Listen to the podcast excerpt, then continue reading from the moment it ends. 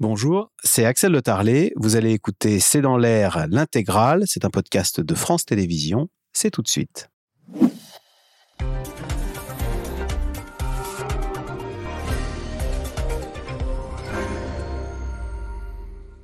Bonsoir à toutes et à tous. Une humiliation pour le président Emmanuel Macron selon le Daily Mail, une humiliation pour la France, dit la B B C. La visite du roi Charles trois a été annulée quarante-huit heures à peine avant son arrivée, prévue demain soir à Paris. Charles trois qui avait euh, choisi la France pour son premier déplacement international en tant que roi. Un honneur qui sera finalement rendu à l'Allemagne que Charles trois devait visiter mercredi après, avoir voy... après son voyage en France. Question, quelles sont les répercussions de cette annulation ? Quelle image renvoie la France ? Pourquoi Charles trois avait-il d'ailleurs choisi notre pays pour son premier déplacement à l'étranger ? Et qu'est-ce que cela dit de la relation franco-britannique ? C'est le sujet de cette émission de ce C'est dans l'air, intitulée ce soir « Charles trois, visite annulée, shocking ». Pour répondre à vos questions, nous avons le plaisir d'accueillir Florentin Collomp. Vous êtes journaliste au Figaro, spécialiste Europe. Vous avez été correspondant à Londres. En une du Figaro, aujourd'hui, Charles trois au cœur de la crise, l'aveu d'impuissance. Catherine Norris-Trent, vous êtes journaliste britannique, vous êtes grand reporter en charge des questions internationales à France vingt-quatre. Sophie Aurenche, rédactrice en chef à R T L, spécialiste de l'actualité royale, qui est disponible en podcast. Et je cite votre papier de ce matin, « Visite de Charles trois ». Un report qui arrange surtout Emmanuel Macron. Et enfin, Christian Roudaut, vous êtes journaliste et vous avez été correspondant en Grande-Bretagne pour Radio France. Merci de participer à cette émission en direct. Sophie Aurenche, on commence avec vous. Comment ça s'est passé cette annulation ? C'était euh, hier matin. Euh, qui, euh, qui a été à l'initiative de cette rupture et comment Charles trois a-t-il été prévenu ? Alors déjà, c'est Emmanuel Macron qui a pris son téléphone hier matin à dix heures pour rappeler le roi, euh, pour l'informer que la visite royale n'était plus possible en en France, même si on sait qu'Emmanuel Macron jusqu'au bout voulait maintenir sa visite. En fait, dans l'idée du président, il y avait cette séquence mobilisation, réforme des retraites, mercredi sa prise de parole, jeudi grosse journée de mobilisation, vendredi les médias continuent d'en parler et samedi on ouvre cette parenthèse enchantée pour accueillir le roi. Samedi matin on ouvre cette parenthèse enchantée et ça n'a pas été possible lorsqu'on a appris jeudi soir vers vingt heures qu'une nouvelle journée d'action était organisée mardi vingt-huit. On ne pouvait pas imaginer au milieu d'une visite royale des centaines de milliers de personnes dans la rue en France, avec en plus depuis quelques heures les échauffourées qu'on connaît. Donc Emmanuel Macron jusqu'au bout a tenu, mais vendredi matin, il était à Bruxelles au sommet européen, il a pris un petit déjeuner avec euh, le chancelier allemand jusqu'à neuf heures trente, dix heures moins quart, et après ce ouais. fameux coup de fil royal, euh, voilà, en direction de Londres, où, où le roi, un quart d'heure après, a très vite fait savoir, euh, voilà, par communiqué en tout cas, qu'il serait très heureux de venir revenir en France lorsqu'une nouvelle date serait trouvée. C'est quand même une déception pour les Français, parce que la famille, alors, le, si on regarde la cote de popularité de Charles trois, bah écoute, elle ne ferait pas lire d'envie celle d'Emmanuel Macron, cinquante-cinq pour cent de bonne opinion. Et la famille royale, soixante et onze pour cent de bonne opinion. On a coupé les têtes des rois, mais on aime, on aime bien rois. La famille royale. Et, et lorsque la reine était venue en, en, en France, hein, en deux mille quatorze, moi j'ai suivi la, la plupart de, de, de ses déplacements, on entendait des « vive la reine, vive la reine », il y avait vraiment une, une fascination, il y a une émotion, il y a une admiration. Voilà. C'est, c'est quelque chose qui nous semble tellement loin, qui nous fait un peu rêver. Voilà. Mais, mais c'est pour ça aussi que, qu'on s'était dit, là, la visite du roi, ça allait peut-être aussi changer un peu l'état d'esprit général, mais clairement, c'était vraiment plus du tout possible. Florentin Collomp, vous qui avez été euh, correspondant en Grande-Bretagne, ça vous étonne de voir que cette famille royale britannique est si populaire en France ? Non, ça ne m'étonne pas du tout. Je sais depuis longtemps que les Français sont beaucoup plus passionnés par la famille royale britannique que les Anglais eux-mêmes. Hein, dont, dont Charles la... trois est quasiment plus populaire en France bah, qu'en Grande-Bretagne ? Selon les, les sondages, oui. Un peu plus populaire en France qu'en, qu'en Grande-Bretagne. Et les Français beaucoup plus intéressés par tout ce qui se passe dans la famille royale que l'Anglais moyen. Je ne dis pas que les Anglais s'en désintéressent tous. Mais c'est, c'est pour ça que c'est assez euh, paradoxal de voir certains euh, révolutionnaires euh, euh, se féliciter d'une grande victoire, d'avoir obtenu euh, le, le, de faire persona non grata du monarque euh, britannique, alors qu'il est assez apprécié en France et que cette famille royale est très appréciée. Et en fait, euh, surtout que Charles trois, il a une image, il se veut proche du, euh, assez social. Il, donc... et il est francophile et francophone. Euh, il a appris le français euh, par des précepteurs français qui venaient lui enseigner le français quand il était euh, enfant et adolescent avec sa sœur Anne. Euh, très ami de la France. Il y a eu ce choix de, de venir en France pour le premier déplacement, la, la première visite d'État du nouveau roi. Euh, et, et je trouve que pour la France, ça arrange Emmanuel Macron peut-être, mais enfin, c'est, ça fait quand même le constat euh, d'une situation complètement bloquée bloqués, complètement paralysés, parce que non seulement on a la crise sociale qu'on connaît en France, une impasse politique, et maintenant on ne peut plus, même plus mener de relations diplomatiques de base. C'est un voyage qui était prévu depuis six mois à peu près, et, et la France ne peut même plus conduire ces, ces, ces relations diplomatiques qui devraient échapper normalement aux problèmes intérieurs et, de, et aux problèmes sociaux. Donc c'est, c'est vraiment... Je pense que les Anglais n'exagèrent pas les titres de presse que vous avez cités en disant que c'est une humiliation et un fiasco, parce que annuler une visite comme ça deux jours avant, c'est le roi d'Angleterre, hein, c'est pas non plus un petit chef d'État dont on n'a rien à faire. Et dans une période en plus clé, on va en parler, de rapprochement entre les deux, entre les deux pays. Et nous étions, euh, Catherine Norris-Trent, c'était un honneur quand même que nous avait réservé Charles trois. On va voir la une de Point de vue. Alors évidemment, ces points de vue, c'est les têtes couronnées. Charles et Camilla à Paris, une passion française. Euh, Charles trois qui devait s'exprimer en français au Sénat. Euh, il parle, il a plus d'accent que sa mère, hein, quand amis, même. J'aurais été intéressée de, de, d'entendre son accent, même, même si moi-même j'en ai, j'ai un accent britannique prononcé. Mais effectivement, c'était sa première visite officielle en tant que monarque, en tant que chef d'État. Donc c'était vraiment un symbole très fort. Et on dit qu'il aurait voulu lui-même choisir un pays du Commonwealth ah. pour renforcer ces liens-là qui sont un peu fragilisés depuis la mort de la reine, depuis un moment. Mais avec la mort de la reine, il y a quand même cinq ou six pays, notamment au Caribe, qui, qui, qui questionnent ouvertement le fait de remplacer Charles comme chef, en tant que chef d'État pour quelqu'un bah, de, de leur pays. Donc c'est un moment fragile. Donc lui, il aurait souhaité euh, visiter un pays du Commonwealth, et c'est le gouvernement, c'est Rishi Sunak qui a dit bah, est-ce qu'on peut privilégier les, les rapports européens, notamment commençant par la France. Donc le fait que ce n'est pas possible de venir en France, c'est aussi un symbole, une, une occasion ratée aussi. Alors c'est vrai que le symbole Christian Roudaut aurait été terrible, parce qu'il devait y avoir un grand banquet à l'Élysée. cent soixante, à, à, à Versailles, pardon. cent soixante invités, euh, smoking, robe de soirée, alors qu'au même moment, je cite un proche d'Emmanuel Macron, quelle aurait été l'image de la France dans le monde? On avait Paris sous les poubelles et maintenant les bastons. C'était ce choc de ces deux images qui se seraient superposées qui a rendu la chose impossible? Oui, c'est vrai qu'organiser un dîner d'État dans la galerie des glaces du château de Versailles, bon, c'est toujours un petit peu risqué pour l'image. En même temps, qu'est-ce qu'on veut? Est-ce qu'on veut détruire le château de Versailles? C'est quand même une vitrine, c'est comme ça qu'il faut le considérer. La visite du roi Charles trois, c'était une vitrine pour, pour la France. Donc là, aujourd'hui, la vitrine, elle est forcément brisée, hein. Excusez pour la métaphore, mais on est dans cette situation où, effectivement, ça a un retentissement euh, mondial quand même. La visite d'un monarque, c'était quand même la première visite euh, d'État. Euh, Les chaînes du monde entier auraient capté cet événement et ça aurait été diffusé. Mais euh, je pense que ça aurait été, en tout cas, euh, très couvert. Ça, c'est une évidence. Et par définition, maintenant, l'annulation, elle est couverte. Parce qu'il faut quand même préciser que, en revanche, euh, la visite de Charles trois, elle va se poursuivre dans la seconde manche, c'est-à-dire qu'il va aller en Allemagne, où là, on peut s'attendre... Alors, c'est que... moins prestigieux, par... je suis peut-être un peu chauvin, mais euh, la Galerie des Glaces à Versailles, ça a plus de gueule que le... Je ne sais pas où est-ce qu'il va être accueilli à Berlin, mais on va peut-être lui amener un plateau repas avec du gouda, non, non ben, bon. Alors, caricature, hein, avec tout le respect que j'ai pour nos amis allemands. Je ne je suis pas un spécialiste de la gastronomie euh, germanique, néanmoins, je pense que le fait important, c'est que ça n'était pas uniquement effectivement une visite protocolaire, c'était un petit peu la deuxième lame du rasoir après le sommet franco-britannique qui s'est ouais. bien déroulé avec Rishi Sunak, qui annonçait quand même, qui amorçait un réchauffement après des années euh, de ce que j'appelle l'entente cordiale entre les deux meilleurs ennemis. Il y avait un réchauffement. Eh bien, euh, je dirais, c'est pas une crise diplomatique, parce que je pense que du côté britannique, de l'autre côté de la Manche, ils ont bien compris que ce sont des problèmes euh, intérieurs. Ils sont soulagés eux aussi, bah, ça, les Britanniques. Oui, bah, d'autant plus qu'on en discutait tout à l'heure. C'est arrivé déjà que le, le, le prince Charles, à l'époque, et Camilla soient pris au milieu d'une manifestation à Londres lorsqu'il y avait des manifestations d'étudiants. On a eu la Bentley Royale qui avait été bombardée de détritus et autres. J'imagine que aussi c'était un petit peu dans, les, euh, dans l'inconscient à Buckingham Palace. On voulait quand même éviter de mettre le couple royal dans une telle situation. Mais euh, voilà, ça ramène encore une fois la fameuse carte postale. Mais il y a tout, toujours une vérité dans la carte postale de, du point de vue britannique, de ce pays qui est en constante ébullition, en constante révolution. Alors, il n'y aura donc pas de dîner fastueux à Versailles, ni de bain de foule royal, trop risqué en pleine crise sociale.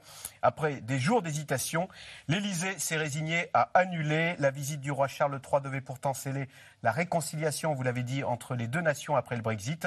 Le récit d'un rendez-vous manqué sur fond de colère sociale, Léa Dermidjian et Aurélie Saner.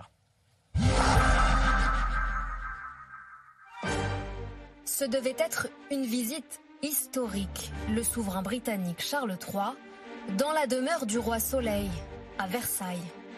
Pour le premier déplacement officiel du nouveau roi d'Angleterre, la France avait vu grand. Dîner dans la galerie des glaces, cent cinquante invités triés sur le volet. Décor somptueux pour célébrer l'amitié retrouvée entre les deux pays. Sauf qu'au dernier moment, la visite officielle du roi Charles en France a été reportée. La décision a été prise suite à un entretien téléphonique entre le président Emmanuel Macron et le roi. À Bruxelles, Emmanuel Macron se justifie. Hier soir, l'intersyndicale a annoncé une nouvelle journée de mobilisation mardi et que la visite du roi était prévue de lundi à mercredi. Je pense que nous ne serions pas sérieux et nous manquerions d'un certain bon sens à proposer à Sa Majesté le roi et à la reine consort de venir faire une visite d'État au milieu des manifestations. Côté britannique, on temporise, pas d'incident diplomatique. Je pense que c'est triste, mais il n'y a pas non plus de malaise majeur. Je pense qu'on doit être lucide sur ce qu'il se passe dans les rues de France. En ce moment, les gens sont très en colère.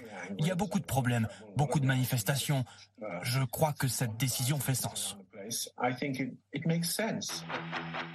La presse britannique, en revanche, fidèle à elle-même, moins diplomate. Car depuis quelques jours, de l'autre côté de la Manche, les télévisions diffusent en boucle les scènes de violence un peu partout en France. Un nouvel appel à la mobilisation aujourd'hui et des inquiétudes autour de la sécurité du roi avant sa visite. Cette visite n'est pas bien vue alors que les rues de Paris s'enflamment depuis la semaine dernière.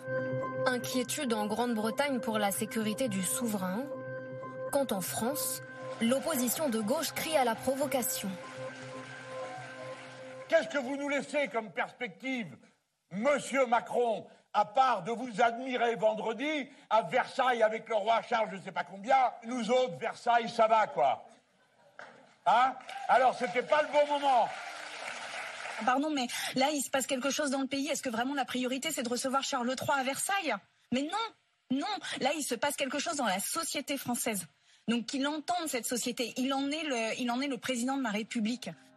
D'un point de vue diplomatique, la visite du roi était déterminante. Après le Brexit, après les tensions avec Boris Johnson, ce devait être l'épisode deux de la réconciliation.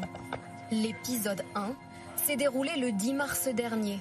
Emmanuel Macron accueille Rishi Sunak, deux quadragénaires, deux anciens banquiers d'affaires. Entre le courant passe et ils tiennent à le montrer. Si nous sommes honnêtes, les relations entre nos deux pays ont connu des difficultés ces dernières années. Et je ne parle pas seulement du fait que la France a éliminé l'Angleterre de la Coupe du Monde. Mais je crois que la réunion d'aujourd'hui marque un nouveau départ. C'est un moment, très clairement, je dirais, de retrouvailles, de reconnexion et de nouveau départ. Les retrouvailles en France avec le roi devraient avoir lieu au début de l'été. Une fois le calme revenu, précise Emmanuel Macron. Cet après-midi, le calme semble bien loin. À Sainte-Soline, agrégation de colère lors de la manifestation contre le projet de méga-bassine. Des affrontements violents qui ont fait plusieurs blessés graves, côté manifestants et côté forces de l'ordre. Florentin Collomp, c'est vrai qu'il y a eu le mot humiliation de part et d'autre de la Manche. Je cite Stéphane Bern qui dit « C'est tout de même un camouflet terrible pour la France, car Charles trois nous avait fait l'honneur de sa première visite internationale ». L'image de la France euh, ressort écornée de cette séquence. Bah complètement. Annuler une visite au dernier moment, euh, diplomatique quelle qu'elle soit, mais d'un roi euh, de, qui n'est pas d'un tout petit pays, euh, c'est, c'est en effet très gênant pour la France, pour le moins. Euh, mais ce qu'on peut dire aussi, c'est que euh, on est dans une sorte d'inversion de l'optique euh, qui était euh, celle qu'on avait depuis quelques années, puisque depuis le vote du référendum euh, sur le Brexit en deux mille seize, c'était la Grande-Bretagne qui était l'homme malade de l'Europe, c'était la Grande-Bretagne qui était paralysée dans une crise politique permanente, une société société divisée, une crise économique et sociale qui en plus a découlé du Brexit et, et, a, et a paralysé le pays qui était complètement replié sur lui-même. Et là, tout d'un coup, euh, la Grande-Bretagne renoue avec euh, l'extérieur, essaye de renouer avec ses anciens alliés avec qui elle était plus, plutôt brouillée dans, après cet épisode du Brexit. Et c'est la France qui est en incapacité de recevoir un, un allié euh, parce qu'elle est euh, enferrée dans une crise sociale, une paralysie politique et une diplomatie qu'elle ne peut plus conduire. Donc c'est assez inquiétant parce que ça va vite, ces choses-là. On a vu euh, que euh, la France a essayé de profiter des difficultés du Brexit en attirant les banquiers de la City, de Londres. Il y a plusieurs milliers de banquiers qui se sont installés en France. Euh, la France a été le pays à la, avec la plus forte attractivité depuis trois ans, hein, année après année, pour les entreprises étrangères. Et tout ça, ça peut s'inverser. On a une capitale qui croule sous les poubelles, des incendies, des émeutes, des, des violences, des manifestations permanentes et une situation dont on ne sait pas comment sortir. Et ça, c'est quelque chose que les Britanniques ont connu et qu'ils essayaient de, de, de, de, d'inverser. La situation s'est inversée. Mmh. Voilà. Sophie Aurenche, question téléspectateur. Quelle a été la réaction du roi Charles trois à l'annonce de la décision de l'Élysée? Alors, évidemment, il y a toujours cette retenue royale. En revanche, on a vu dans le sujet que les médias britanniques, eux, ne, ne, ne nous ratent pas quand il Alors, s'agit de... Il y, y a une retenue royale, il y a un aspect diplomatique, mais néanmoins, une demi-heure après le communiqué officiel de l'Élysée annonçant l'annulation de ce voyage, euh, le roi Charles et la reine consort ont fait part de leur joie future, si j'ose dire, de venir en France. Donc ils n'ont pas manifesté évidemment officiellement de colère. Il faut comprendre aussi que du côté de, du roi, on le disait un petit peu tout à l'heure, euh, est-ce que le roi avait intérêt, vu la situation économique et sociale de son pays, à arriver dans un pays où potentiellement il pouvait y avoir aussi des manifestations autour de lui? Le roi ne se mêle pas directement de politique, mais les images n'auraient pas été très bonnes non plus euh, du côté britannique. Il faut savoir que le roi ne fait pas ce qu'il veut de ses déplacements. Effectivement, c'est aussi le gouvernement qui lui a demandé de venir en France plutôt que d'aller dans un des pays du Commonwealth. Donc à Buckingham, on suivait la situation de très très près depuis plusieurs jours et on se doutait bien que cette visite devenait compliquée. Euh, jusqu'à, on parlait de Versailles tout à l'heure. Effectivement, ce symbole Versailles, il n'y a eu que trois dîners d'État. Euh, dîners d'État, j'entends, hein, ou déjeuners d'État. La reine en cinquante-sept, le couple ah, déjà, belge en soixante et un et les Kennedy en soixante-deux. Mais voilà, donc, donc euh, c'était quand même un événement ce dîner d'État à Versailles, d'où la solution éventuellement de repli à l'Élysée, qui n'avait plus de cuisine. Enfin bref, tout ça a été assez compliqué. Donc voilà, mais le, le roi Charles trois... Euh, officiellement se Alors, réjouit de a... revenir en France. Voilà, dès qu'une date sera trouvée, Alors, sachant on que parle du début est... de l'été. Et pas simple, parce que donc, le couronnement le, le six mai, auquel évidemment Emmanuel Macron est invité, donc preuve que tout n'est pas perdu quand même. Et, et après, le roi fête son anniversaire au mois de juin, donc l'anniversaire du roi, c'est toujours... Euh, on a du mal à comprendre ça en France, mais c'est un moment voilà, qu'on ne peut pas rater, donc il faut laisser quelques jours après cet anniversaire euh, le peuple digérer l'événement. Donc effectivement, tout le monde rêve qu'il soit invité d'honneur pour la garden party du quatorze juillet. Voilà, là, c'est un peu du fantasme de commentateur. Mais, mais voilà, on attend une date qui ne devrait pas tarder logiquement, puisque tout ça se prépare quand même très en amont. Les agendas des chefs d'État sont quand même vite remplis. Christian Roudaut, on a vu que la presse britannique, évidemment, s'en est donnée à cœur joie sur la France humiliée. Euh, on sait que les Britanniques aiment bien taquiner notre pays, mais est-ce qu'avec Emmanuel Macron, il y a, euh, comment dire, quelle est la, l'image d'Emmanuel Macron en, en Grande-Bretagne ? Est-ce que... Est-ce qu'il y a un peu plus que de la, de la taquinerie? Est-ce qu'il y a un petit peu de la, du ressentiment à l'endroit d'Emmanuel Macron qui, oui, je, je chez pense, les Britanniques euh, c'est un peu paradoxal parce qu'en même temps, euh, ils ont euh, face à eux Euh, un chef d'État qui mène des réformes que eux, Britanniques, plutôt euh, assez portés sur euh, le libéralisme, euh, considèrent enfin un homme d'État qui est prêt à mener les réformes dont la France a besoin. Mais en même temps, effectivement, il y a du ressentiment. À il y a du ressentiment de... à cause du Brexit, parce que euh, ça a été quand même... Il faut, faut se replonger dans cette période glaciale entre Bojo, Boris Johnson et Emmanuel Macron, parce que l'un, le président français, a joué la carte européenne. Euh, l'autre voulait jouer la carte euh, plutôt flageolante de, du Global Britain, du repli sur euh, la Grande-Bretagne. Et Emmanuel Macron n'avait pas l'intention de donner la partie facile aux Britanniques. C'était le plus et inflexible. Il était inflexible et même ses partenaires européens considéraient qu'il était parfois trop un dur. peu trop dur. Et donc ça a été extrêmement tendu. Il hein. faut le rappeler, il n'y a pas eu de sommet franco-britannique pendant euh, cinq ans.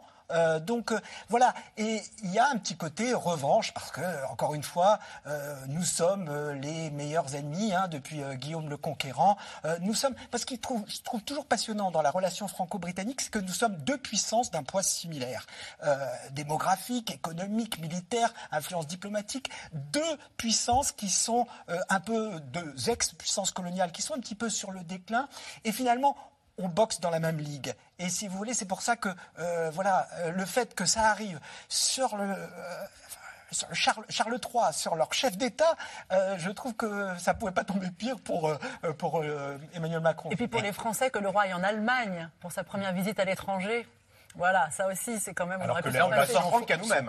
On peut s'en prendre qu'à nous-mêmes, mais voilà, c'est, les Allemands, non, ça aurait été l'Italie, l'Espagne, mais là, l'Allemagne... Mmh. face auquel on a un complexe d'infériorité. C'est ce bien que vous sûr, voulez dire. Bien sûr. Et puis, euh, voilà. Et puis l'Allemagne, euh, on, on se sent toujours plus petit. Le face sera sans doute moins grand en Allemagne. Mais néanmoins, symboliquement, c'est l'Allemagne qui aura reçu qui, pour la qui première fois le roi. Voilà. Catherine euh, Norris-Trent, euh, Christian Roudaut rappelait l'historique, j'allais dire, entre nos deux pays qui se connaissent si bien, qui, sont, qui ont le, le même poids, qui boxent dans la même catégorie et qui ont un tel passé. Euh, néanmoins, euh, pour revenir sur ce qui s'est passé pendant le Brexit, c'est Sylvie Berman, l'ancienne ambassadrice de France au Royaume-Uni, a dit que les relations franco-britanniques lors des négociations du Brexit n'avaient pas été aussi mauvaises depuis Waterloo. Donc, comme elle y va, mais euh, il y a toujours ces ce, ce petites références historiques. Elles étaient très mauvaises, ces relations de deux mille dix-sept. Elles étaient très mauvaises. Et effectivement, Emmanuel Macron, vu de Londres, était quelqu'un de, de, de très hostile au Royaume-Uni pour le gouvernement anglais. Il était euh, très intransigeant. Il avait prononcé des propos très forts. Et puis, il y avait toute cette histoire autour de la pêche. C'était vraiment émotionnel. Donc, euh, dans la presse anglaise qui s'envole assez souvent, qui s'enflamme et qui est très à droite en général. Donc tout ça rappelait un nationalisme peut-être avec des images de la guerre et, et plein de choses. Il était caricaturé en petit Napoléon. Oui, crois, tout à fait. Donc il y avait tout ça, il y a tout un historique. Donc Emmanuel Macron, quand il y a moyen de le euh, taper un peu pour la presse anglaise, bon, ils y vont. Hein. Il n'y a pas de, il n'y a pas de tendresse pour Emmanuel Macron euh, parmi, parmi la presse. Et c'est pour ça quand même que Rishi Sunak, quand il est venu en France en disant euh, je veux ouvrir un nouveau chapitre avec la France, c'était, il avait dans l'idée, enfin, cette, ce voyage de Charles trois avait dans l'idée de restaurer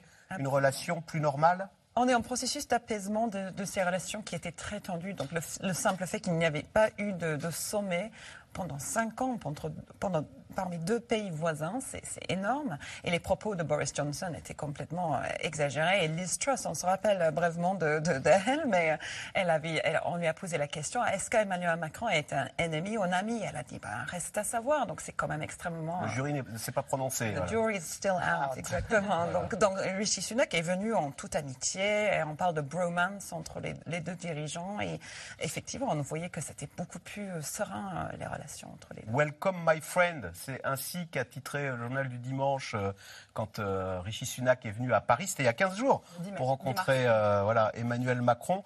Euh, il y a presque une bonne relation. Enfin, il y a la volonté de, d'ouvrir un nouveau chapitre entre Emmanuel Macron et Rishi Sunak. Et il y a même presque une, une accointance personnelle. Il y a une bonne entente entre les deux parce qu'ils ont le même genre de profil. Même si Emmanuel Macron est très européen, pro-européen, alors que Rishi Sunak a soutenu le Brexit. Il défend toujours le Brexit, il faut s'en souvenir.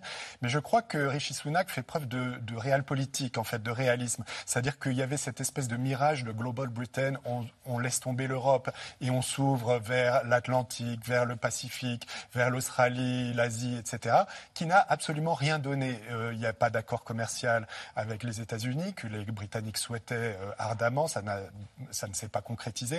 Il y a des accords commerciaux avec l'Australie et la Nouvelle-Zélande, c'est tellement loin que ça ne rapporte rien du tout à la Grande-Bretagne en termes de, de P I B. Et, et, et Rishi Sunak, je pense, a fait le constat que pour pouvoir être un pays ouvert sur l'extérieur, il fallait commencer par ses voisins, il fallait commencer par l'Europe. On ne pouvait pas dire l'Europe n'existe pas. Et du coup, cette espèce de reset, de, de, de relance des relations franco-britanniques et des relations avec l'Union européenne est une sorte de préalable à une, un apaisement et à une reconquête de la, de la stratégie internationale de la, de la Grande-Bretagne. Florentin Collomp, votre journal a fait un papier ce matin, une enquête qui est disponible sur le site internet, qui montre que c'est quasiment impossible maintenant d'embaucher, quand on est britannique, un, un, un jeune Français. Je cite, hein, cette rotation de main-d'œuvre s'est arrêtée du jour au lendemain avec le Brexit. On a toujours autant besoin de staff, mais on ne, on ne peut, on n'a plus de personnel francophone. C'est très compliqué maintenant pour un Britannique d'embaucher un Allemand, un Français. Ou, euh, on, les... peut, on ne peut plus aller à Londres et dire « Tiens, je vais travailler dans un bar ». Bien sûr que non. Et je, je connais des jeunes Français, des enfants d'amis qui disent « Tiens, l'été prochain, je vais aller travailler à, à Londres ». Je leur dis « Non, c'est absolument impossible ». Puisqu'il faut un visa de travail pour travailler en Grande-Bretagne, donc une promesse d'embauche déjà d'une entreprise, à un salaire assez élevé. C'est-à-dire que euh, la, la politique des visas britanniques vise à écarter euh, la main-d'œuvre non qualifiée. Donc c'est pour ça, ça explique une une grande partie des difficultés économiques britanniques, les pénuries de main-d'œuvre et aussi une partie de l'inflation très forte que connaît la Grande-Bretagne. Il manque de main-d'œuvre. Euh, donc, euh, cela coûte beaucoup plus cher d'embaucher quelqu'un de l'étranger. Et les, l'idée d'embaucher des Anglais à la place, comme c'était, c'était l'idée de base un peu populiste, hein, de, de, de ce. Pour faire la plonge ou être serveur dans un bar. Ils ne veulent pas le faire. De toute façon, le marché est en plein emploi. Déjà, il n'y a même pas quatre pour cent de chômage en Grande-Bretagne. Donc, on ne trouve pas les compétences. Et là, vraiment, la Grande-Bretagne s'est tirée une balle dans le pied. Et reste à savoir si elle va assouplir ces critères qui sont aujourd'hui très, très stricts. Christian Roudaut, vous qui étiez correspondant à Londres à l'époque où tous les Européens ne rêvaient d'une chose, c'était allez hop, on va en Angleterre, on va apprendre l'anglais, on va travailler dans un bar. Et on faisait que ça. Que ça s'est complètement fermé. Oui. C'est incroyable. Quel, quel oui. regard vous portez sur cette fermeture brutale ? C'est vrai que si on fait la comparaison euh, des périodes, moi je suis arrivé au moment où c'était la cool Britannia de Tony Blair. C'était le jeu de mots journalistique qui était facile, la ruée vers Londres. Et c'était vraiment la ville qui attirait euh, tant de monde. Et c'est vrai que la difficulté euh, aujourd'hui, elle se paye très concrètement. Hein, moi je regardais encore les chiffres, les prévisions de croissance de deux mille vingt-trois. Euh, la Grande-Bretagne Le Royaume-Uni sera à moins zéro virgule six pour cent. C'est le seul pays du F M I, G sept, euh, ouais. le seul pays pardon du, euh, du G vingt même ouais. qui euh, sera en, en récession. Même la Russie donc, fait mieux. Vous avez moins de bras, vous avez c'est, c'est, c'est, c'est, c'est l'économie, hein, vous avez main, moins de bras, l'économie elle, elle, elle ralentit. Et d'ailleurs, Catherine Norris-Trent, juste avant cette émission, je vous demandiez si vous rentriez à Londres et vous me disiez oui, mais c'est beaucoup plus compliqué maintenant, ne serait-ce que de prendre le train. Oui, voilà, parce qu'il y a des contrôles d'immigration qui sont beaucoup plus compliqués. Donc, on doit arriver, si on prend l'Eurostar, beaucoup de temps en avance. Donc, ils remplissent moins les trains, les billets sont plus chers aux aéroports. Comme on avait imaginé, en fait, il y a des files d'attente pour les passeports britanniques dans plusieurs pays. Donc, il n'y a, il n'y a pas les avantages. Les, les, ben, la campagne était mensongère hein, pour le Brexit. Alors, cinquante-sept pour cent des Britanniques voterait maintenant pour rejoindre l'Union européenne. Est-ce que le regard des Britanniques sur ce Brexit a changé ? Est-ce qu'ils... Oui ? Tout à fait, mais aucun parti politique qui, qui veut faire campagne aujourd'hui là-dessus. Donc il y a un, un regret, on dit après le Brexit. Il y a le regret, c'est oui, Brexit oui. et regret. Oui, voilà, et regret. C'est ça. Donc pour autant, je ne suis pas sûre qu'ils voteraient. Euh, ils ne veulent pas revenir sur le. revenir sur le vote, ils, ils pensent que c'était une mauvaise idée, effectivement, sur le plan économique, on pense qu'on leur a menti, mais pour autant, ils, ils en ont marre de toute euh, la pagaille politique autour du Brexit. Ils, pour le moment, on reste là, mais euh, peut-être ça peut changer, mais ça prendrait très très longtemps parce qu'aucun parti politique veut toucher de ça et, et être le premier à dire, en fait, le Brexit, on, on va revenir sur ça. Et en fait, la venue de Charles trois en France, c'était précisément... pour tourner, cette, c'était suite à ce regret. Hein.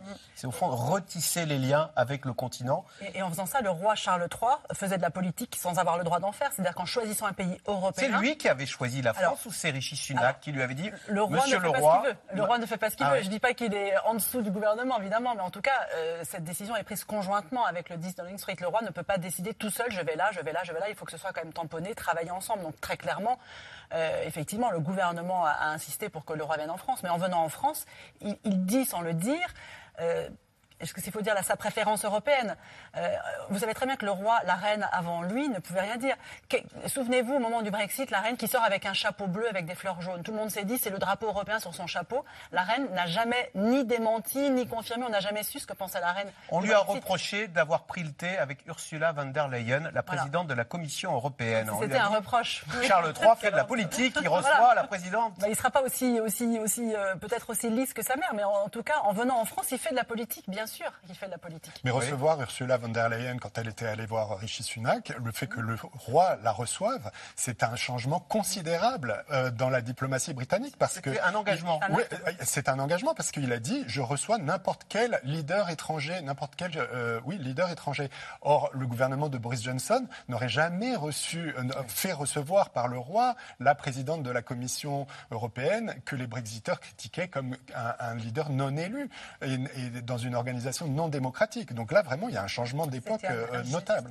Euh... Parce que la conséquence du Brexit, euh, Florentin Collomp, c'est que les jeunes Européens que nous, enfin les Européens que nous sommes, sont considérés pour les Britanniques au même titre qu'un Australien, ou je ne sais pas, qu'un Indien, un, oui, mais c'est, c'est un Canadien ou un... Mais c'est, c'est ça le mensonge total du Brexit, puisque euh, les promoteurs du Brexit avaient dit que ça ferait réduire l'immigration. Alors c'est vrai que ça a complètement mis un coup d'arrêt à l'immigration des Européens. À l'époque, on parlait beaucoup des Roumains, des Polonais. Mais ça a privé la Grande-Bretagne de toute cette main-d'œuvre, mais les chiffres bruts, les chiffres totaux d'immigration sont toujours les mêmes et même au plus haut. L'année dernière, ils ont enregistré un record, sauf que maintenant, c'est de l'immigration de Chine, d'Inde, de, du Sri Lanka, des Philippines. Et euh, même les hôpitaux sont obligés de faire venir des infirmières des Philippines, de l'autre bout du monde. Ça leur coûte des fortunes, il faut les former, il faut payer leur visa, et cetera. Alors qu'ils avaient toute cette main-d'œuvre qui était là, disponible à leur porte, qui était déjà même installée là. Donc, euh, en effet, ça a été un, un miroir aux alouettes. En particulier euh, dans le service de santé, parce que il faut savoir que pour ouais. les Britanniques, le N H S, le National Health Service, c'est comme une vache sacrée. Et, et là, effectivement, il y a un problème de ce qu'on appelle les waiting lists, les, les, les listes d'attente qui s'allongent. sept millions de personnes qui sont en attente de soins. Et ça, c'est un impact direct du manque de main-d'œuvre. Euh, effectivement, euh, on a tous peut-être autour de cette table un jour été hospitalisés dans le N H S. Ben, effectivement, c'est l'équivalent des Nations Unies. Vous aviez, à l'époque, moi quand j'y suis allé, des gens qui venaient d'un peu de toutes les nationalités, en particulier européenne, et ça, vous ne le trouvez plus, d'où euh, ces, ces, ces, ces temps d'attente, ou autrement ces temps d'attente aussi, parce que c'est pour ça qu'il y a des mouvements d'ambulanciers. On peut attendre jusqu'à une heure et demie euh, un, une, une ambulance, alors qu'on peut sou, euh, souffrir potentiellement d'un A V C. Vous voyez dans quelle situation les Britanniques se sont mis eux-mêmes. C'est une blessure auto-infligée. Et Catherine Norris-Trent, est-ce qu'on peut parler d'un malentendu? Parce que quand on interroge le peuple, le peuple britannique, le peuple français, est-ce que vous seriez d'accord pour qu'on nous resserrions nos liens? Bah, écoutez, c'est encourageant.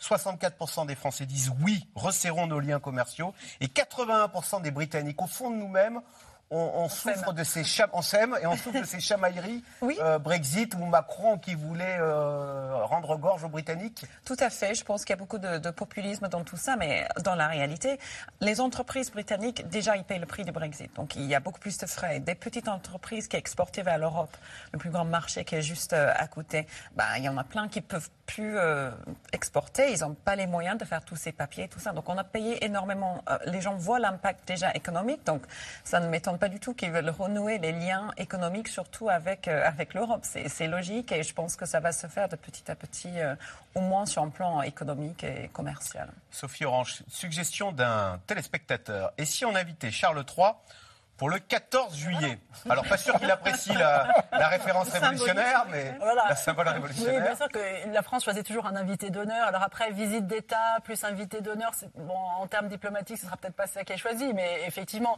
en tout cas, je, je pense que quand le, le, le roi et la reine consort reviendront, la France mettra vraiment les petits plats dans les grands. Est-ce que ce sera exactement le même programme? Parce qu'il y avait un programme très chargé, hein, c'était très très dense. Est-ce que ce sera exactement le même programme ou un autre programme? En tout cas, ce qui est sûr, c'est que la, la France sortira Euh, euh, à nouveau sa plus belle argenterie, euh, ses meilleurs vins, ses meilleurs producteurs euh, pour, pour accueillir le roi. Et on avait déjà le menu qui avait été alors, annoncé. Hein. Vous savez, c'est, un, a, c'est, un, secret comté, oui. c'est un secret d'État. Euh, on, les, personne ne pouvait rien dire. Ce qu'on savait, c'était que le chef de l'Élysée, les cuisines de l'Élysée étant en maintenance, en travaux, euh, parce qu'elles n'étaient plus aux normes selon un rapport de la Cour des comptes, tout cela est très sérieux. Donc pendant un an et demi, les cuisines de l'Élysée sont fermées. Le chef de l'Élysée lui-même n'était pas là. Bref, il y avait quatre chefs qui avaient été choisis. Une chef pour l'entrée, euh, un chef pour le plat, un chef pour le fromage et un chef pour le dessert. Les chefs étoilés prestigieux. Hein, chef mais... deux, trois étoiles. On sait que le dessert devait être une tarte aux pommes signée Pierre Hermé. Tarte aux pommes qu'on nous annonce déstructurée avec du caramel, et cetera. Bon, au mois de juillet, si elle a lieu, il n'y aura pas de pommes, c'est pas la saison des pommes. Donc ce sera forcément d'autres desserts, c'est pour ça qu'on peut le dévoiler. Mais effectivement, je, ce, même le, le repas est, est, est diplomatique. Souvenez-vous des, des agneaux de Sisteron qu'on avait fait découvrir à la Reine d'Angleterre en deux mille quatorze. Ça met en avant, en valeur, la gastronomie française, le savoir-faire. Euh, voilà, donc tout cela existera évidemment lors de la prochaine visite du roi et ce seront des fruits, des légumes et des viandes de saison et du fromage de saison. Mais pas de foie gras. Pas de foie gras, vous avez raison. Alors ça, c'est très très compliqué.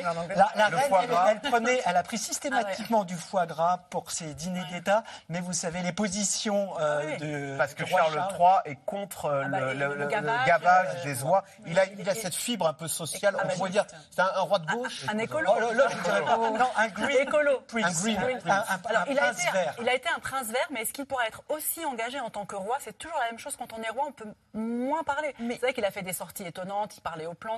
Il, a quand même, il est visionnaire sur l'écologie. Oui.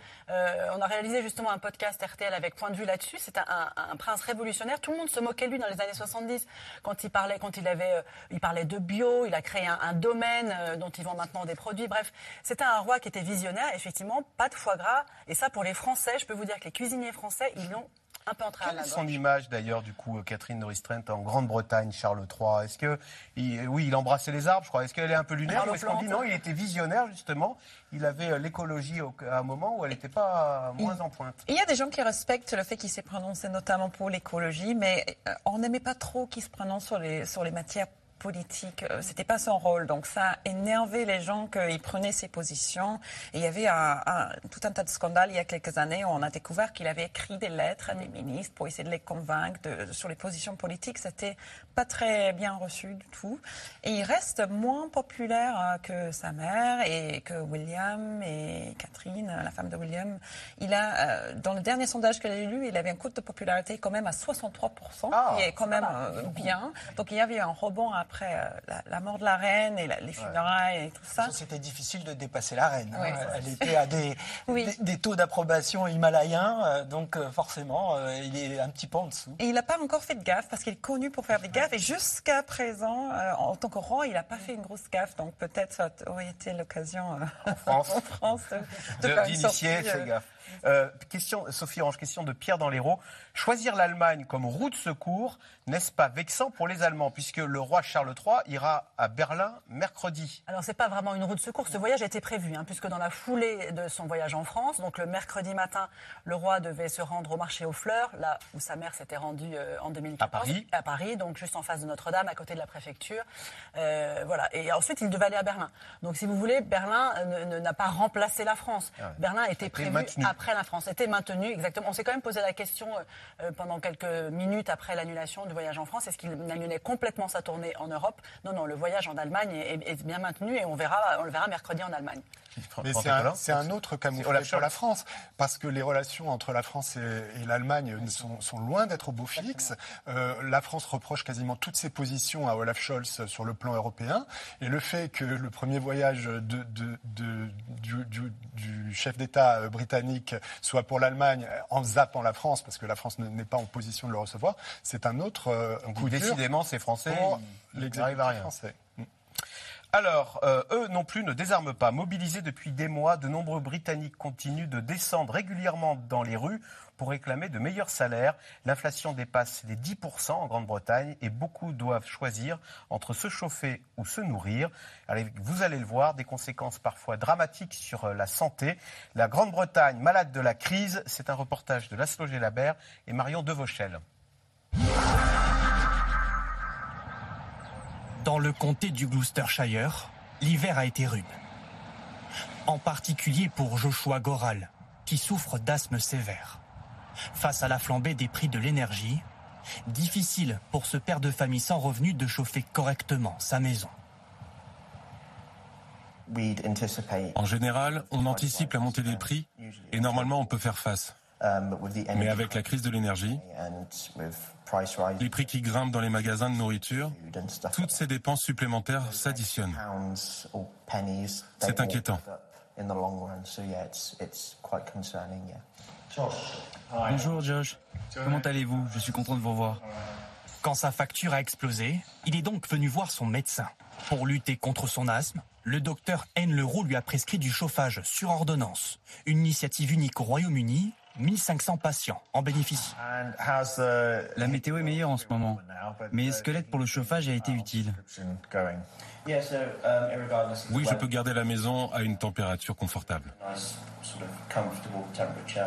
Chaque mois, Joshua reçoit cinquante-cinq euros. De quoi régler son chauffage sur vingt et un degrés? Une question de vie ou de mort pour le médecin. On cible surtout les gens qui sont en précarité énergétique. Comme vous le savez, se chauffer est devenu très cher. Dans ce contexte, ces patients peuvent voir leur santé s'aggraver lourdement. Et sans chauffage, les gens comme Joshua risquent de tomber malades, d'aller à l'hôpital ou même de mourir.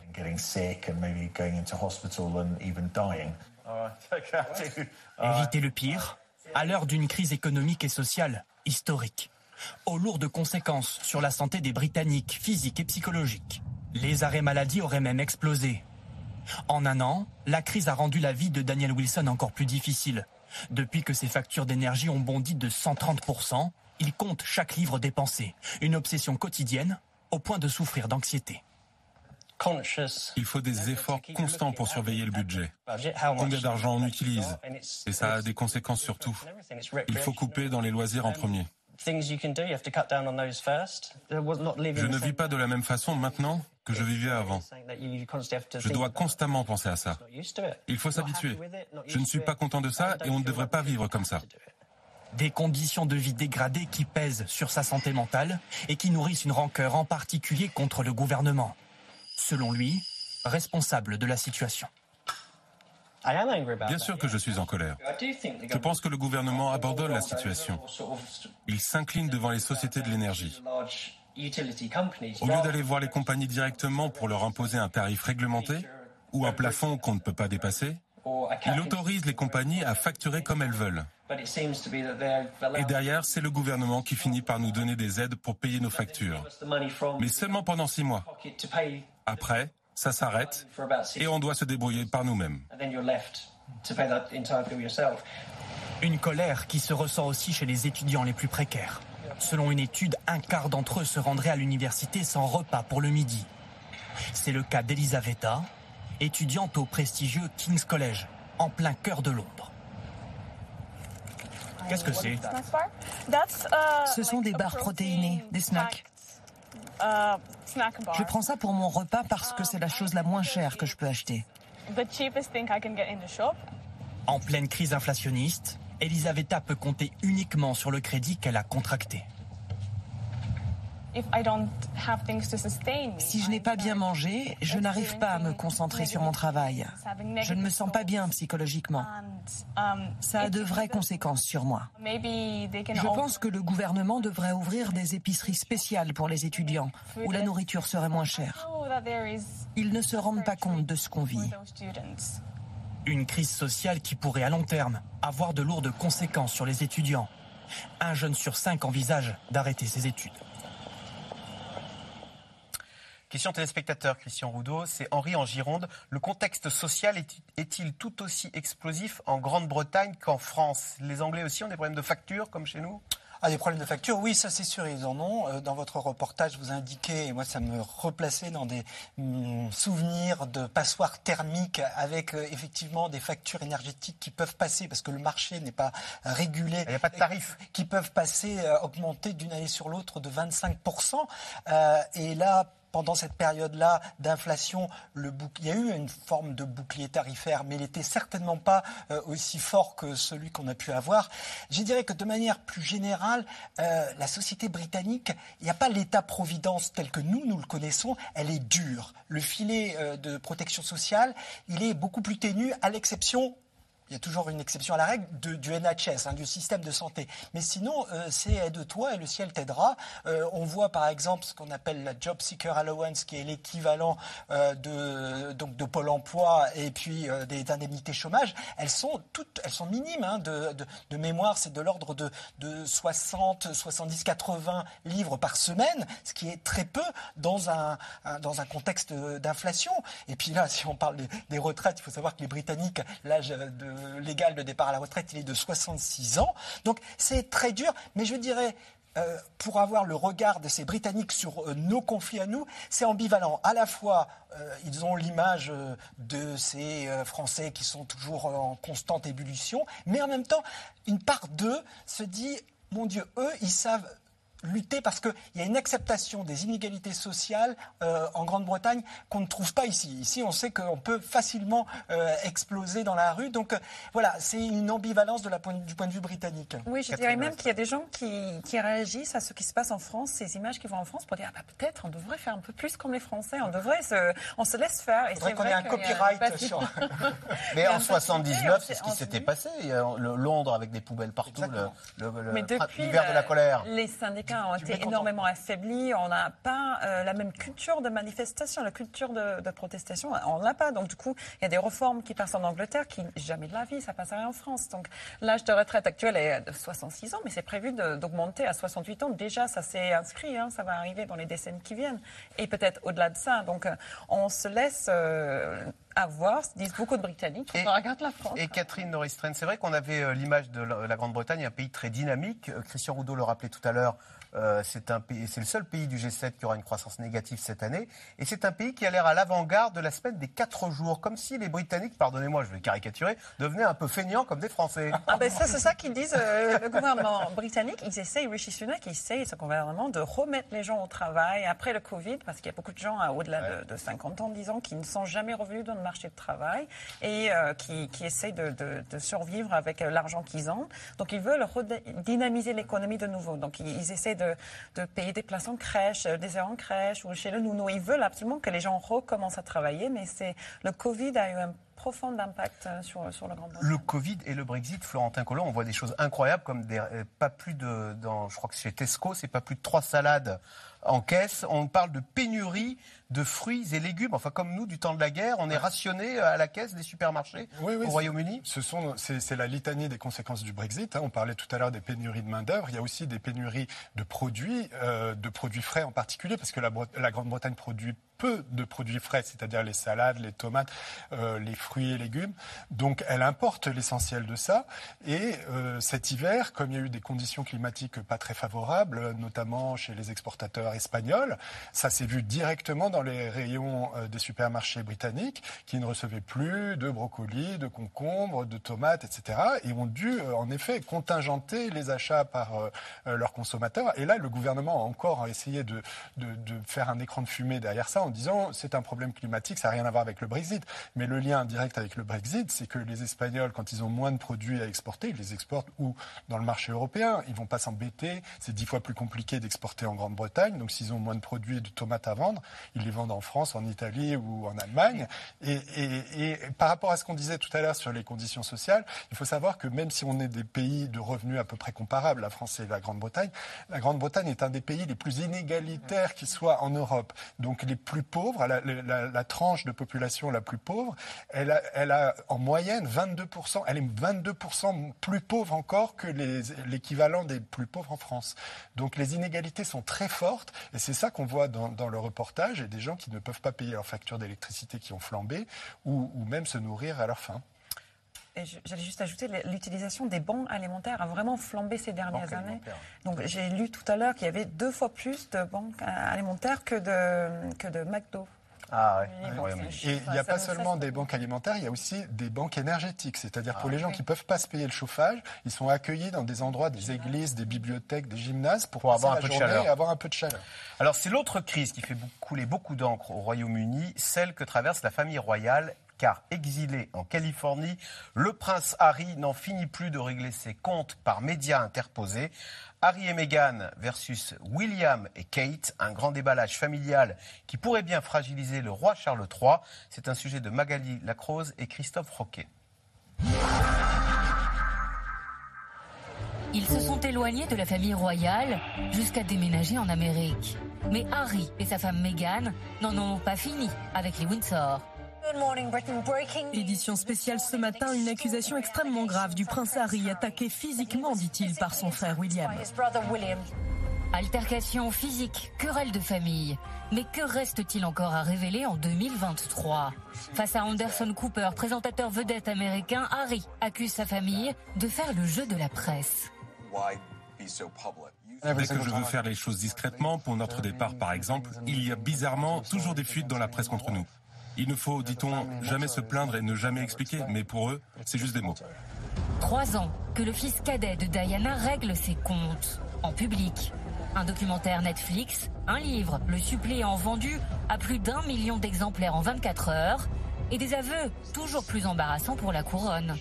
Et puis il y a vous et la drogue, la marijuana, les champignons hallucinogènes, la cocaïne. Ça va vraiment surprendre les gens. L'important, c'est de le reconnaître. Pendant ce temps-là, en Angleterre, Londres se prépare à couronner le nouveau roi Charles trois, le six mai prochain. Mais après tous ces aveux, Harry assistera-t-il au sacre de son père ? Lors du premier discours de Charles, à la mort de sa mère, la reine Elisabeth, la réconciliation semble proche. Je tiens aussi à exprimer tout mon amour à Harry et Meghan, alors qu'ils construisent leur vie outre-Atlantique. Mais il y a quelques jours, alors que l'invitation du palais pour le couronnement de Charles arrive au domicile américain d'Harry et Meghan, une autre nouvelle tombe.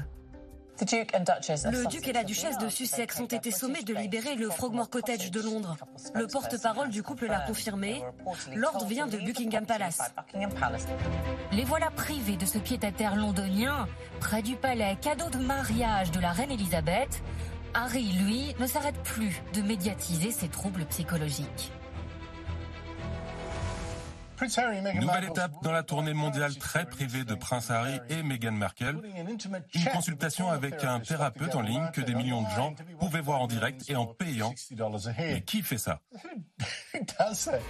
Pour vingt-cinq dollars par personne, le monde entier a pu voir en ligne le Prince Harry en thérapie avec Gabor Maté, un médecin canadien spécialisé dans le traitement des traumatismes.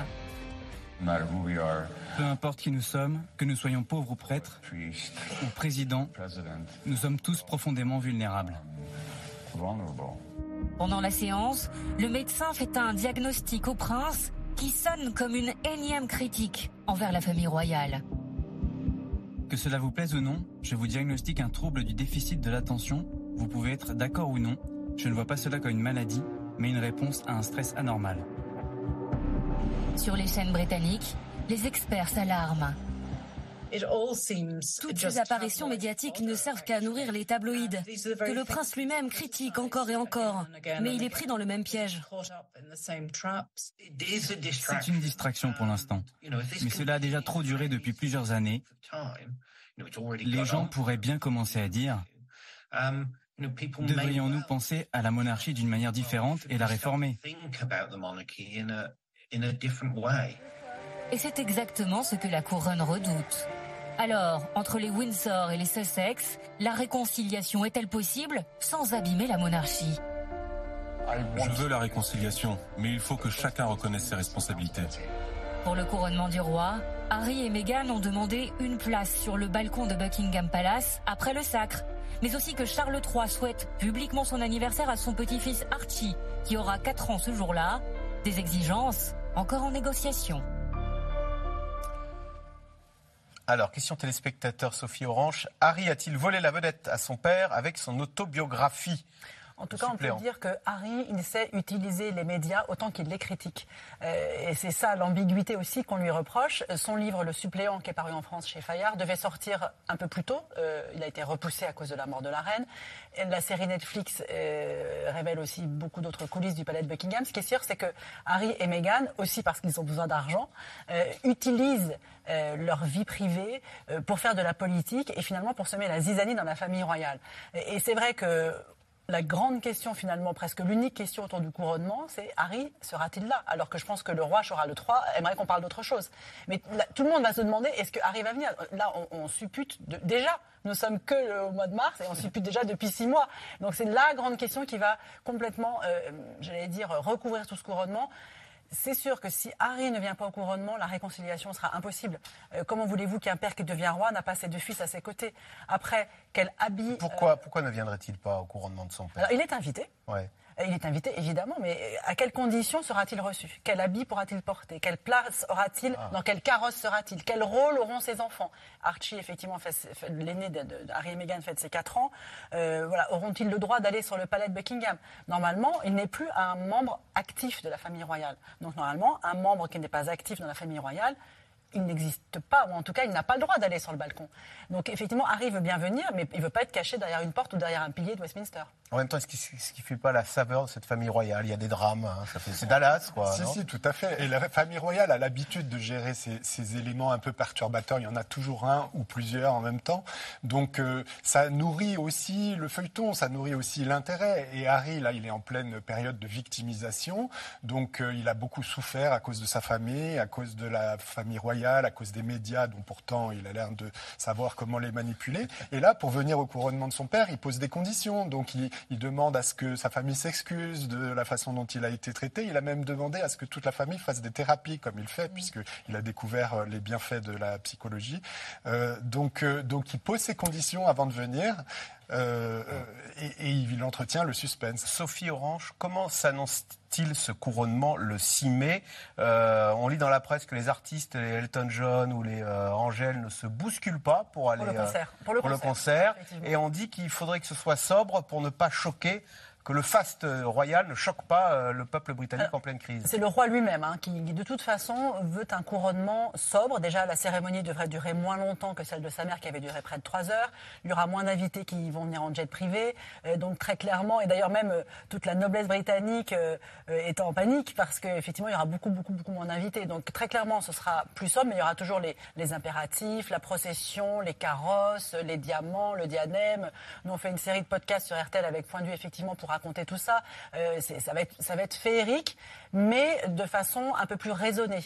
Le concert, tout ça, il y a tous les, les moments habituels, mais peut-être une jauge un tout petit peu moins forte, avec ce fameux concert à Windsor, lieu symbolique hein, pour la famille royale. Tout aurait pu se passer à Londres, mais le roi voudrait que le lendemain, le dimanche, il y ait ce fameux concert à Windsor. Donc voilà, ce sera un couronnement fastueux, mais un petit peu moins que le précédent, qui date il y a quand même... Et pourquoi Elton John ne veut pas chanter alors ? Ah bah écoutez, il était, je ne sais pas. Là, je ne suis pas dans son, dans, dans euh, son intimité, mais... Est-ce, est-ce à dire que la famille royale est moins populaire que, que le camp des Républicains progresse, qui veulent couper la tête euh, Non, pour l'instant, non. Le, la famille royale reste très populaire. Je pense que c'est deux tiers de la population qui veut maintenir la, la famille royale, qui, qui aime bien la famille royale. Mais il y a une division entre les générations les, les plus jeunes. Euh, nous sommes, sommes moins fans et moins enthousiastes, mais bon, peut-être ça changera quand même. Mais en tout cas, plus Harry parle, moins il est populaire. D'accord. Et en même temps, la famille royale, elle, ne s'exprime pas. C'est ce qui est intéressant, c'est-à-dire qu'ils répondent par le, le silence du, du mépris. Never explain, never complain. Et, et, et, et quelque part, euh, Harry se retrouve tout seul à boxer un petit peu dans le vide. Il n'a besoin, il a besoin que d'une chose, c'est l'oxygène de la publicité, alors que son frère euh, William et son père, ils ont un rôle institutionnel. Lui, sans la publicité, il n'est plus rien. Allez, tout de suite, on revient à vos questions. Alors, Sophie Aurenche, Frédéric dans le Vaucluse, quelle est la position du roi Charles trois par rapport à la situation sociale très difficile en Angleterre ? Il ne peut pas s'exprimer. Ah oui. Il ne s'exprime pas, donc on ne sait pas. Euh, question d'Olivier à Paris. Des barricades dans les rues de Paris et un roi attendu à Versailles, l'image aurait été trop violente. Florentin Collomp. Est-ce oui, que ce n'était bah, pas une bonne chose euh... Non, mais c'est exactement le, les, les considérations qui ont prévalu et qui ont décidé l'Élysée à, à annuler cette visite. Euh, il y avait ce décalage, en effet. Il y avait aussi le fait que le roi Charles devait prendre le T G V pour aller à Bordeaux mardi, un jour de grève. Donc, est-ce que, est-ce que son T G V ah ouais. arrivait à Bordeaux... Il aurait eu le fameux S M S. Oui, désolé. Arrivé à Bordeaux, il voulait prendre le tramway pour voir comment marchait le tramway de Bordeaux. Donc, bon, évidemment, les conditions n'étaient pas réunies, mais c'est, c'est quand même un fiasco. Incapable d'assumer la sécurité de Charles trois, sommes-nous capables d'assurer celle des J O en deux mille vingt-quatre ? Christian Roudaut, euh, Gérald Darmanin lui-même a reconnu que les policiers étaient sursollicités en ce moment. Oui, très bonne question, parce que effectivement, et je pense que ça va avoir un impact aussi pour les touristes, parce que euh, qu'un un roi ne, ne puisse pas se rendre euh, dans les rues de Paris et à Bordeaux, ça pose certaines questions, donc il euh, risque d'y avoir, et c'est déjà le cas, beaucoup d'annulations euh, pour cet été. Et pour les J O de deux mille vingt-quatre, ça peut avoir un... un... On verra, on verra. On verra. Bon. La jeune génération anglaise soutient-elle plutôt Harry ou William ? Parce qu'Harry, c'est le rebelle. Et la jeunesse est rebelle, par nature.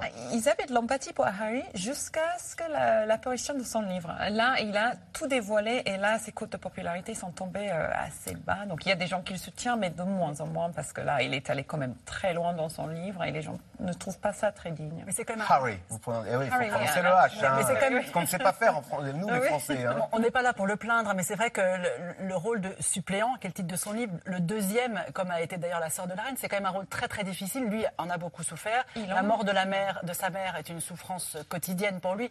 Euh, voilà, on le moque beaucoup, on se, on se moque beaucoup de lui. Je suis pas là pour le défendre, mais c'est, c'est un homme qui souffre euh, et qui n'est pas euh, manipulé par sa femme. Je pense qu'à quarante ans, il a tout à fait euh, les capacités, l'âge et l'envie de s'exprimer lui en tant que euh, homme de quarante ans. Euh, mais voilà, c'est, c'est vrai que, que la place du deuxième est toujours difficile dans une famille où on hérite euh, par euh, son rang euh, de, de naissance.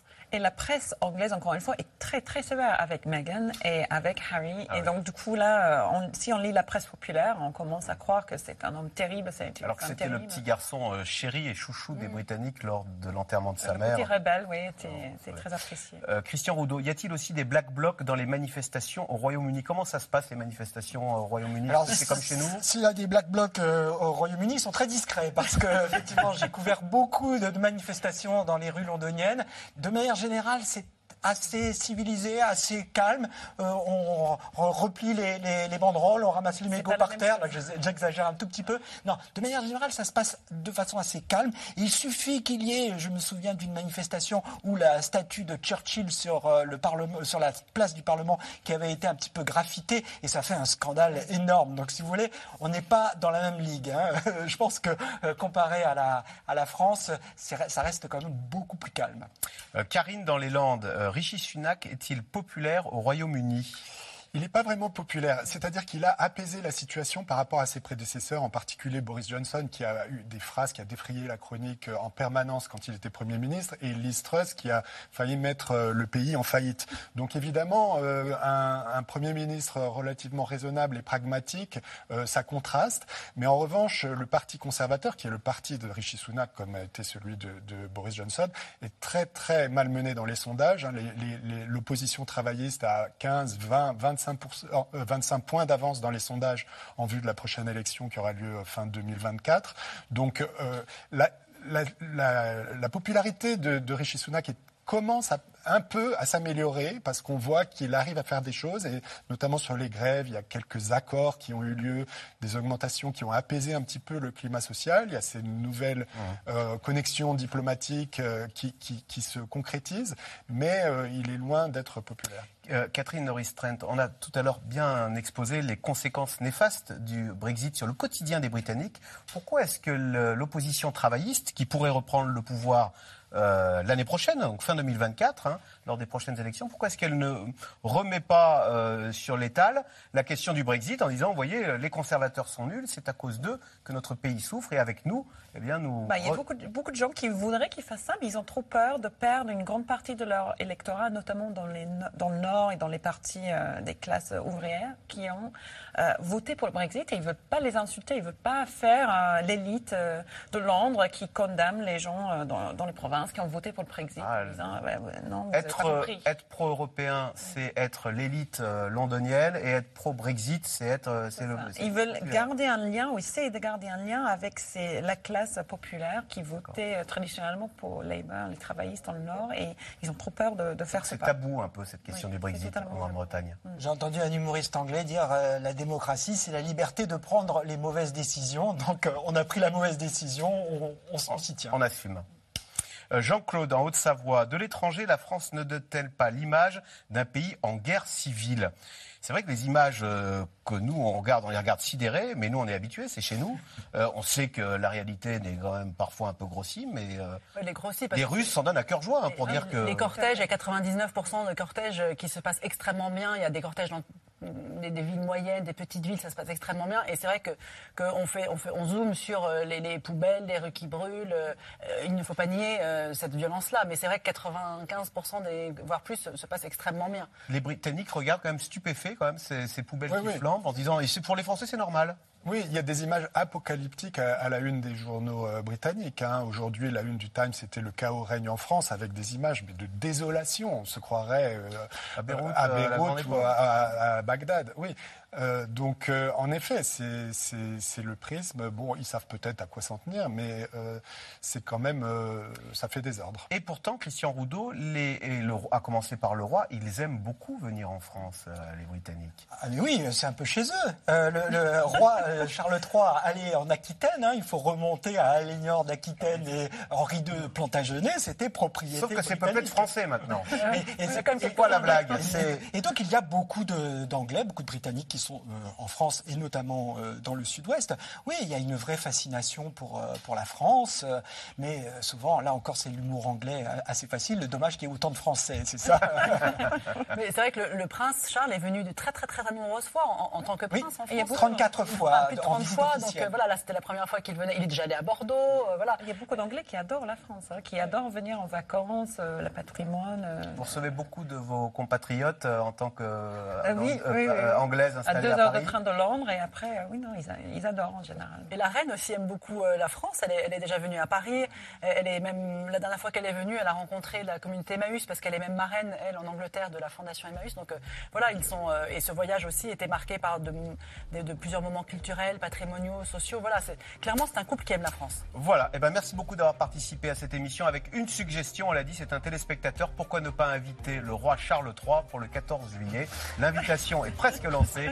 Merci euh, d'avoir suivi cette euh, émission. Vous restez sur France cinq. Puis je rappelle que France Télévisions est mobilisée tout le week-end pour le SIDAction. Vos dons au cent dix ou sur sidaction point org. Bon week-end sur France cinq. Lundi, Caroline Roux pour une nouvelle émission.